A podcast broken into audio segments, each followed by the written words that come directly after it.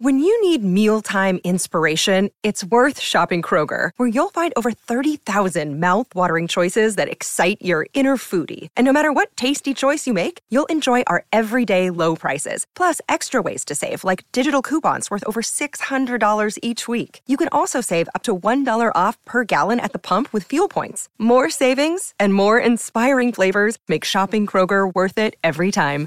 Kroger, fresh for everyone. Fuel restrictions apply. Is Tuesday Terrors on the Mutual Audio Network. the following audio drama is rated R and is recommended restricted for anyone under the age of 17.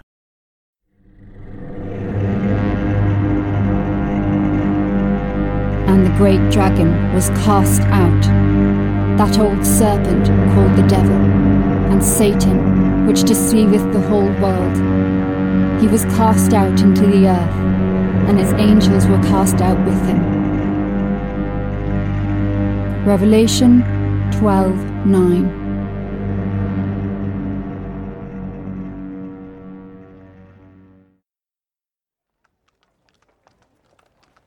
I haven't seen her all morning. The gatekeep scratched at his chin and frowned. Not since last night, if I think on it. Strange that. She usually does a walk about the walls before noon. She's not in the priory either, said Remy. And no one in the town seems to have seen her. Or if they have, they're not telling. Clemens shrugged, closing the door to the gatehouse behind him, and stepped out onto the cobbled road. The midday sun had just started to reach its peak, and a warm wind was sweeping in from across the valley. It gave Pierre a headache. Well, she didn't come this way, if that's what you're asking. Clemens raised a brow, swiveling his mustard green eyes between the pair of them. Looking to say your goodbyes before you leave, huh? It's a fine day for travel, even if you are heading into God knows what down south. Not yet, said Pierre. We have a certain matter to conclude with your prioress. It is most urgent, but she seems to have disappeared. I see. Clemens tugged at his undercoat, loosening his top button against the heat. And you've tried the old chapel house then, have you? She's taken it upon herself to clean the place up. Might be she snuck off there for a bit. The chapel house? Pierre stared past the gatekeep's shoulder, at the hill overlooking the town. The small structure seemed out of place upon the hillside, protruding from the landscape like a thorn in its side. Even from a distance, Pierre could make out its colour stained windows and broken steps. He remembered the perverted idol of the Blessed Mary sat outside its doors, and the story captured in the panes above. A chill ran down his spine. Oh, yes, Clemens was saying. Seen her wandering the grounds myself, mostly alone. She's solitary like, or sometimes with another sister too. Not sure why when they've got the whole priory all to themselves. But I find it's best not to question my betters. Then that's where we'll go, said Remy firmly. You have our thanks, said Pierre, watching his companion as she strode toward the hill. He turned to the gatekeep and smiled warmly, clasping his hands firmly. For this, and for opening your gates to us, a lesser man might not have, given the sickness and worse that lurks beyond these walls. You do yourself an honor. Remy was already some way ahead, and the friar would have to hurry to catch up. With a final nod to the gatekeep, he bunched up the hems of his robes and followed her. You can thank the prioress for that, Clemens called after him. She's the one with the heart of gold, a blessing on us all, she is.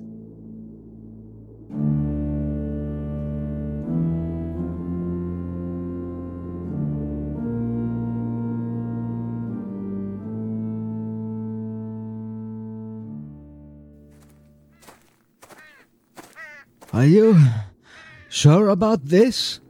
Pierre had hardly caught his breath when they began their ascent and a bead of sweat dripped from his forehead. The day was getting warmer, and his back cooked against the sun. He wiped away the sweat with the sleeve of his robe and leaned heavily against his staff. We don't know what we're walking into. You said it yourself. The witch's roots grow deep in this place. It could be a trap. Remy scowled over her shoulder at him. What's with you, Pierre? You've been a pain in my side since we arrived. She pointed up at the chapel, still staring at the friar. A witch has presented herself upon the land, and we have chanced upon her. My purpose, you may recall, is singular. I will remove her from this town like poison from a wound before it has a chance to fester. I will either do it with you at my side, or I will do it alone. Your choice. Pierre sighed, but he knew there was no changing her mind. I didn't survive the shadow and hellfires of Toulouse to leave you now, little saint. No, where you go, I will follow. I urge caution, that is all. Your concerns have been noted. Remy paused on the narrow pathway and then smiled back at the friar. It is no small task that I have been set, but I am grateful for your company and your guidance. We shall be careful. Pierre nodded, feeling slightly more reassured than before, but the cloud that lingered in his mind would not disperse. There was something different about Enfer and the Valley de Havre.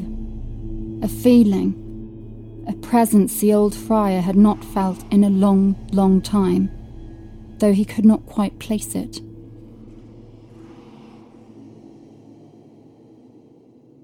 After a moment watching Remy move up the path, he forced the doubt from his mind and followed after. They approached the chapel house from the east, skirting around its windows before emerging from the path opposite its entrance.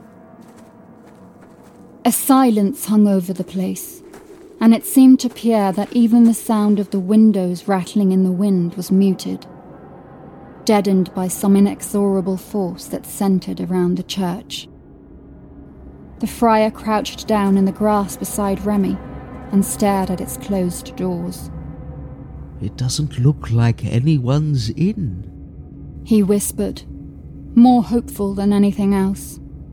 But even then, he knew it wasn't true.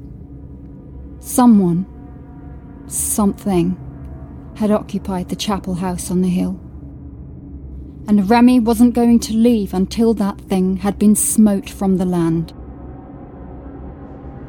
A warm gust swept across the hill, tugging at Pierre's hood and forcing him to close his eyes. When he opened them again, the air around him seemed to flicker, and he felt a subtle pressure weigh down on him. The colour in the trees and bushes surrounding the church, even the grass beneath his feet, appeared to him diminished, ashen and faded, until the world seemed a shade of grey. Come on, said Remy, getting to her feet. She hadn't noticed the change, her eyes so firmly fixed on the chapel house. It's time we unmasked the hag of De Havre and cast her back into the flames. Pierre grunted as he rose from his knees, leaning against his staff as he hobbled after her toward the chapel doors. He felt eyes upon him as he moved onto the cracked steps. The friar hesitated and then turned to look around the yard, already knowing what it was he would find. The grey stone statue beneath the windows seemed to have grown larger and stood near as tall as the chapel itself. The base carving had become more intricate too, and symbols covered every square inch of the Blessed Mary's robes. But where the mother had cradled a goat in her arms before, now there was nothing. Her arms were bare, the goat gone. Despite himself, Pierre leaned forward to examine the statue, staring at the letters pressed into the stone. The words he read were meant for no mortal tongue, and the growing sense of unease that had disturbed him that morning returned. A great evil had forced itself upon the world and made the town of Enfer its home. Remy? He tilted his head, still staring at the symbols. Another gust of wind blew through the yard, and he flinched at the soft monosyllabic stirrings that accompanied it. A voice, or many, on the edge of the wind, on the very edge of existence. They called to him through the breeze, pledging themselves to him, promising themselves, chaining themselves to his will. If only he would join them. An image flashed through his mind of fiery pits and naked writhing bodies of fire and void, and an eternity of mangled ruin.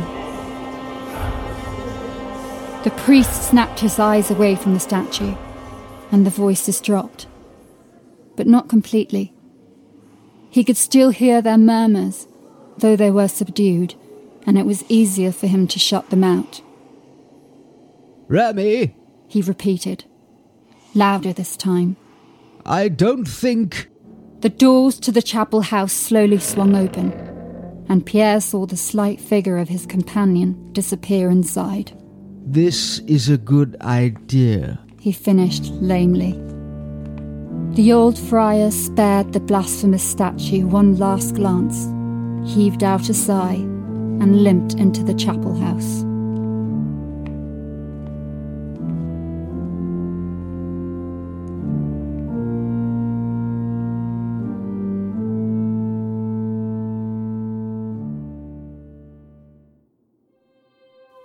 Remy had been little more than a babe when she'd come under Pierre's care. He found her in the ruins of a town, the last survivor of a brutal attack upon its people. She had been unmarked by the fires that still raged, and untouched by either the sword or spear that had killed her parents. It had been a miracle. Knowing that the roads were no place for a child, Pierre had left her in the care of a small abbey on the outskirts of Paris. He visited often and saw to her instruction, ensuring that she was learned in the faith as well as in worldly matters. He felt a duty to her, but more than that, he saw potential. It wasn't long before the stories started.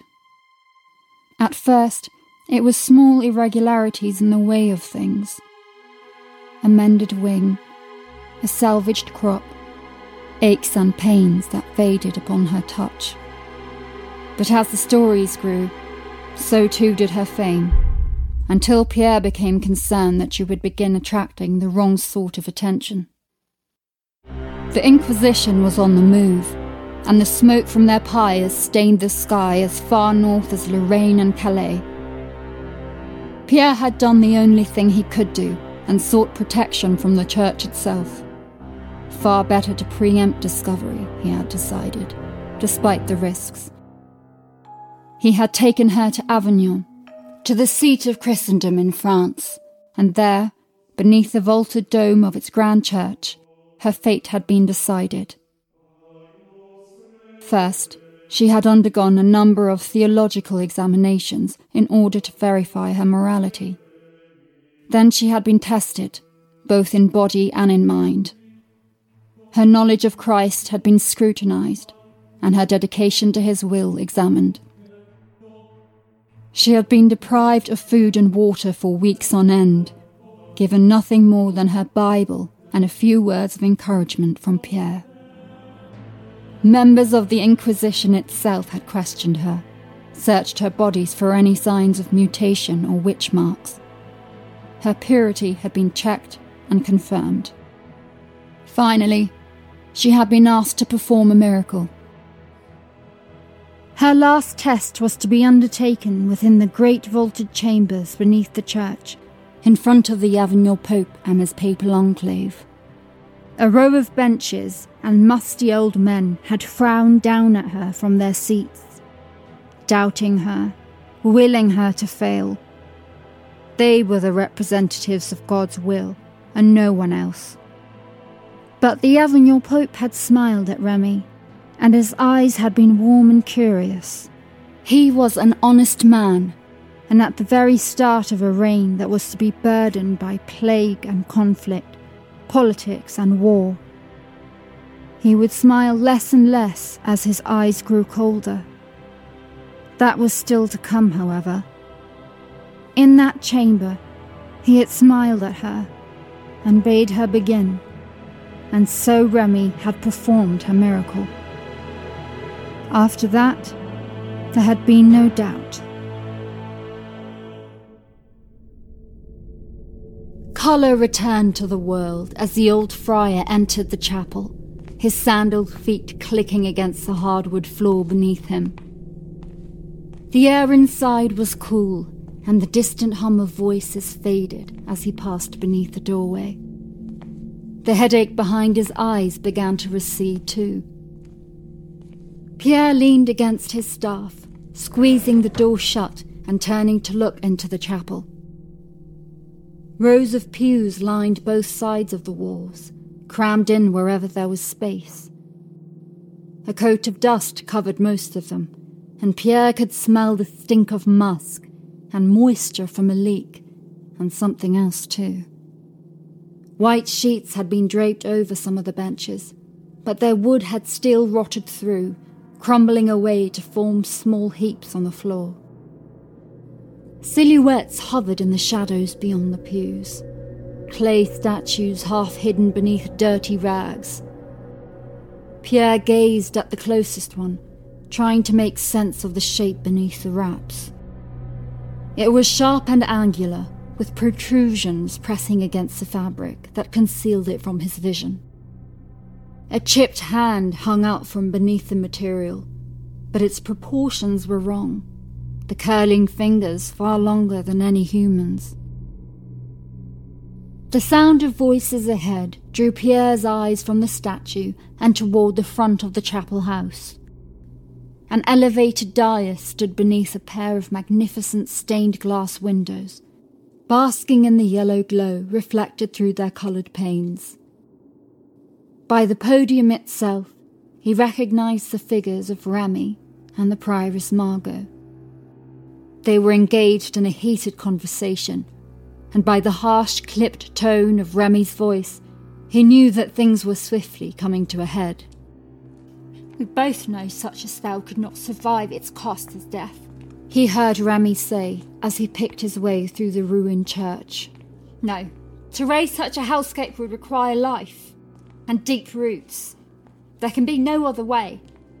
I will have to take your word for it. Margot's face was as flush with colour as it had ever been, but her mouth was drawn tight at the corners, and her eyes were dark when she noticed Pierre's arrival.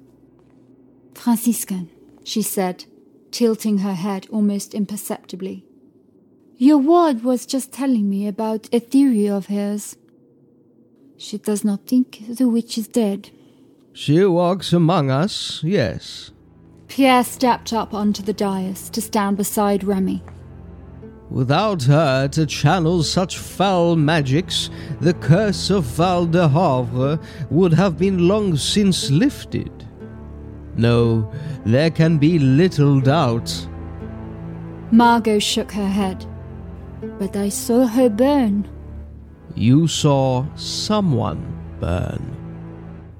It may even be that it was the witch, but she left an acolyte behind. Or perhaps it was one of her minions cast onto the flames to begin with. Only she would know. Satalos, said Remy, taking a step toward the prioress. Which was it?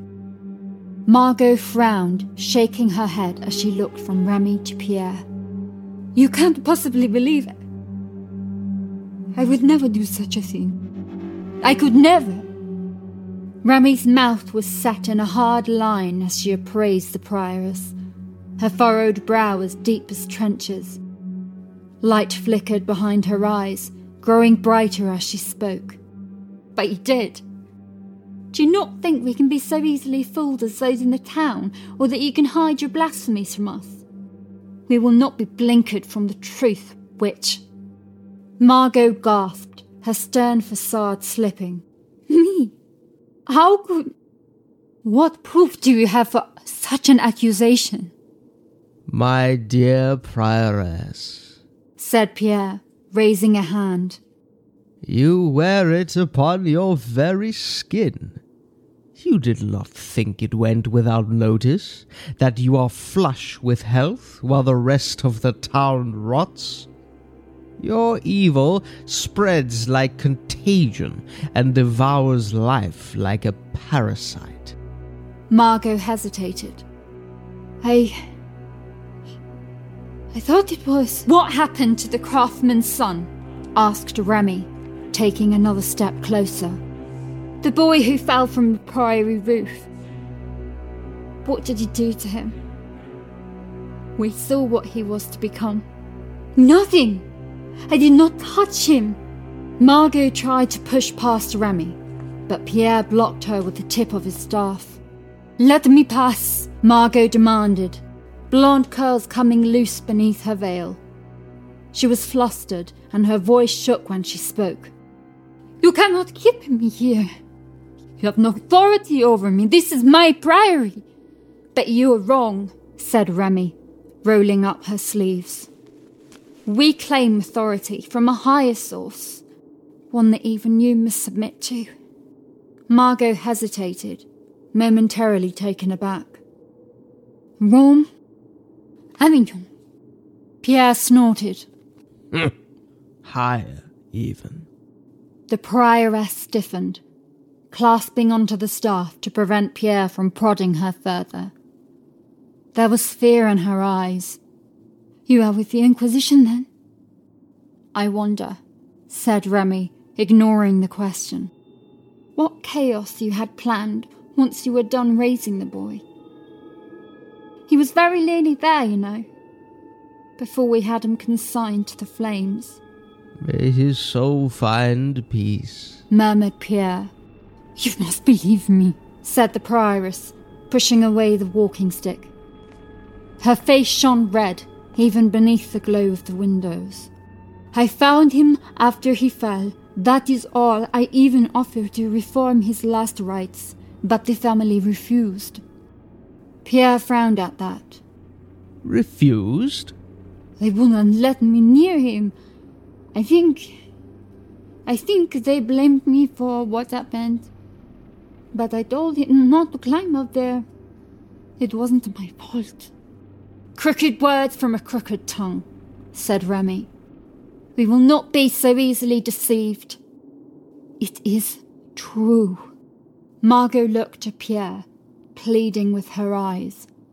I don't know what you found, but it has nothing to do with me. Please, let me go. I'm sorry. Though I know now why the magistrate was willing to acquit you a rare thing in a witch trial, you are most compelling. The magistrate? The prioress stumbled back, confusion writ upon her face. What magistrate? I was never tried. I've never even been accused of a crime. Until now. Remy laughed. The game is up, witch. There's no point pretending any longer. The magistrate was not so meticulous as you might have hoped. He left hints and more. We know the first accused was only spared because she cast accusation upon another, your acolyte perhaps.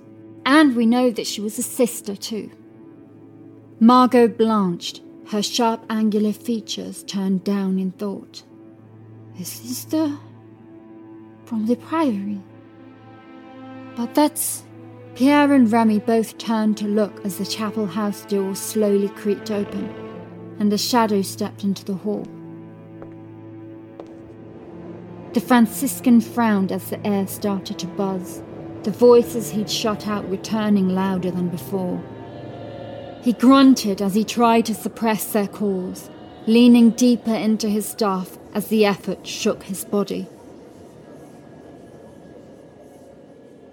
The shadow moved into the light, revealing a slight figure in a white habit. Sister, Margot called, trying again to push past Remy. Please, you must fetch Clemens and the town guard. I think they mean to harm me. Sister Lucille cocked her head, her black curls bobbing over the rings around her eyes. She swept the hair back with a pale hand and then smiled, closing the door behind her. Ah, said Pierre, watching the sister stride toward them, the voices growing louder with every step.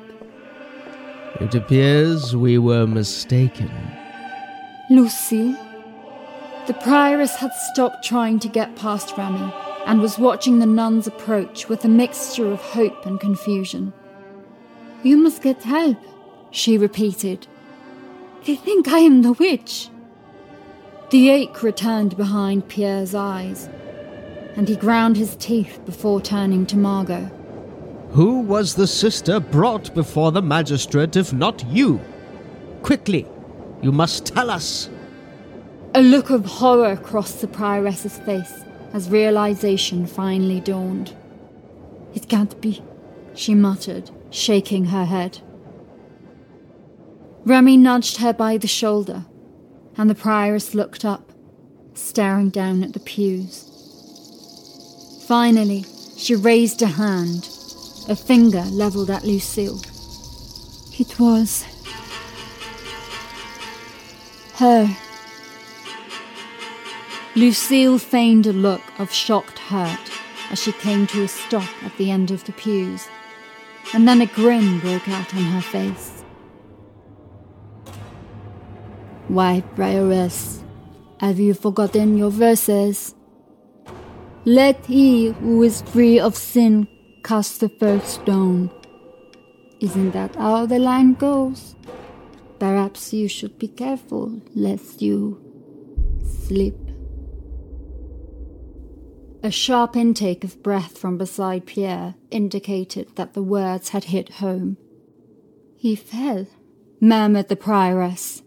It, it wasn't my fault. I. I tried. Remy bristled. You dare tarnish scripture with your tongue?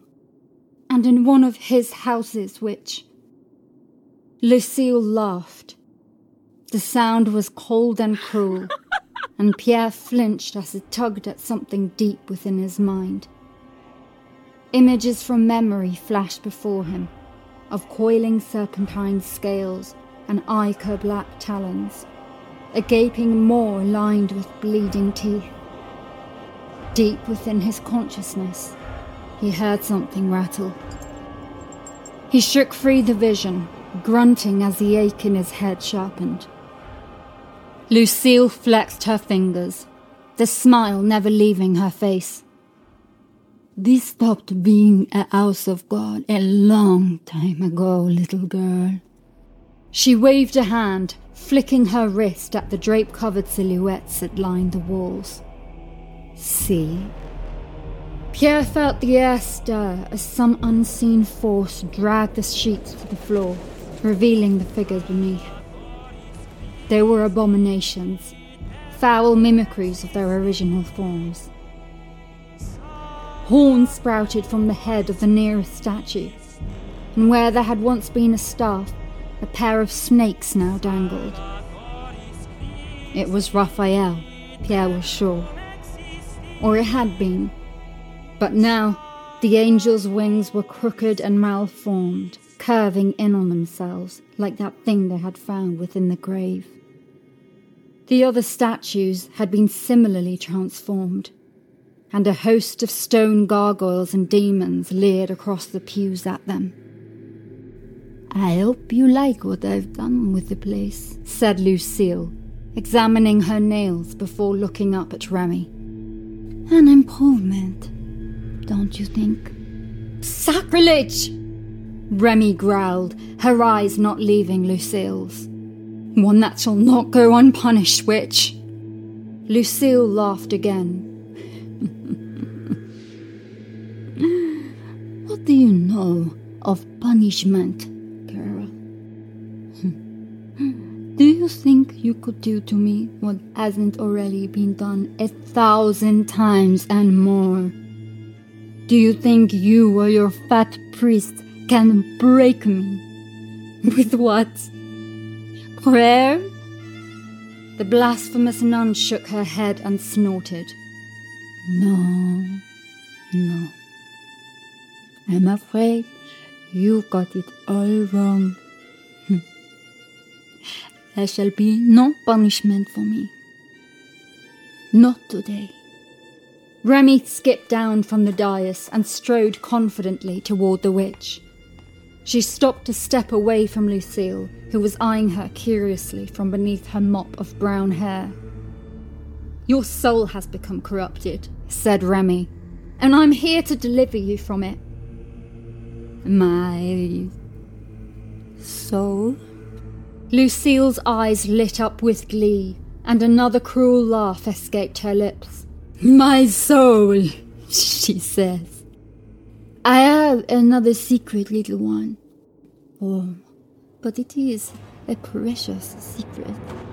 Would you like to know what it is? Lucille's arm shot out so fast that Pierre barely saw it move. A flash of pink flesh and something, something that looked like the hooked end of a claw. The blow connected with Remy's neck before she could react, slicing into the skin just above her collar and sending her spinning into the pews. She slammed into the wooden benches with a sickening thud and slumped to the ground, not moving. Remy. Pierre's eyes widened as he spotted the pool of blood gathering beneath his friend's body. Her head hung at an awkward angle, resting loosely against her chest. He turned to the witch, anger boiling in his breast. What have you done? He works in mysterious ways, doesn't he? Lucille dropped her arm, staring down at the fingers that had seemed as sharp as razors a second before. She shuddered, flexing her jaw as a grimace replaced her smile, and a shadow shifted over her face writhing like tendrils about her eyes. Lucille groaned as her flesh rippled like a tepid pool of water that had just been disturbed. She hunched forward, taking a slow step toward the friar.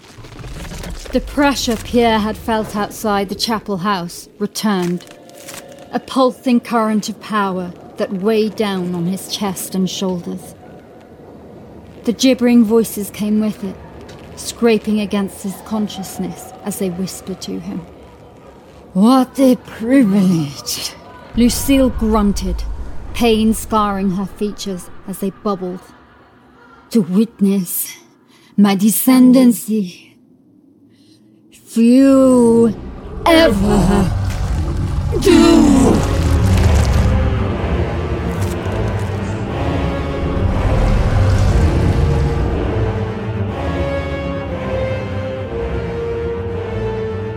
Pierre blinked, feeling his breath catch in his throat as he watched a shape twitch beneath the witch's skin.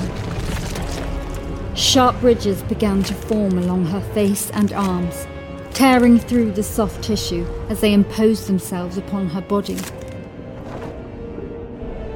Lucille's jaws opened, extending impossibly wide until they cracked with a gut churning snap.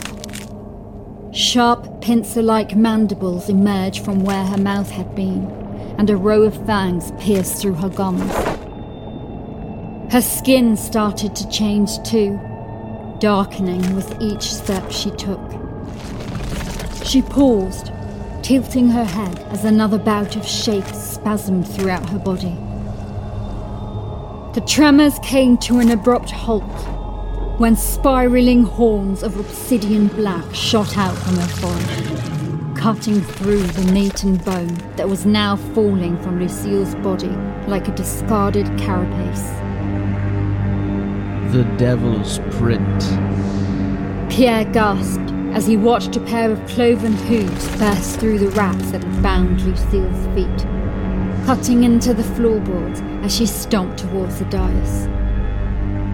Thick clumps of greasy hair covered her legs, while jagged scales had emerged all across her midriff and upper body. A tail swished in the air behind her, balancing her growing form as she cast the last of her mortal skin aside. Finally, with a sound like a stillborn corpse being birthed, leathery black wings sprouted from Lucille's back. Noxious stench accompanied their arrival, and Pierre had to cover his face to stop from gagging.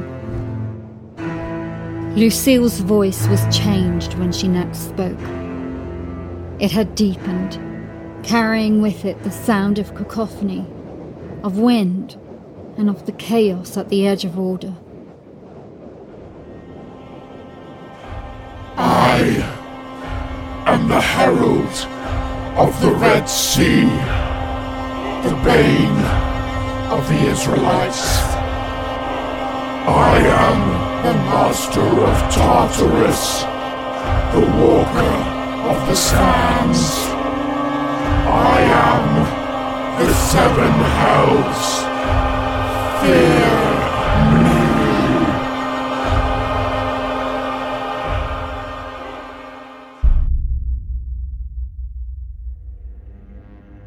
Lucille's membranous appendages vibrated softly, shaking off the last of the blood and gore that coated them. Lucy! The demon flapped its wings experimentally, turning its caprine head and yellow eyes to look at Margot. My secret was better than yours.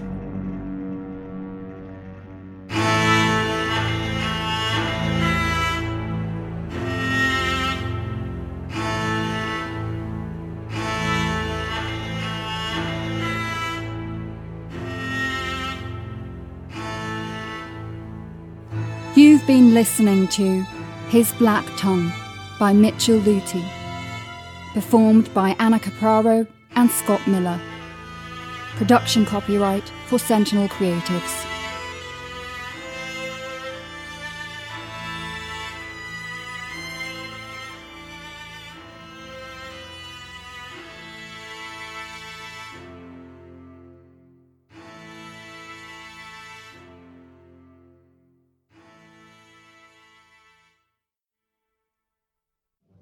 Sonic Summerstock Playhouse is on the air. Exclusively on Mutual, the Summerstock Playhouse is an annual celebration of old time radio remakes by modern day audio drama producers, each putting their own special spin on a classic program. Don't miss a single episode. Sundays in July and August, only on Mutual. Better living through audio.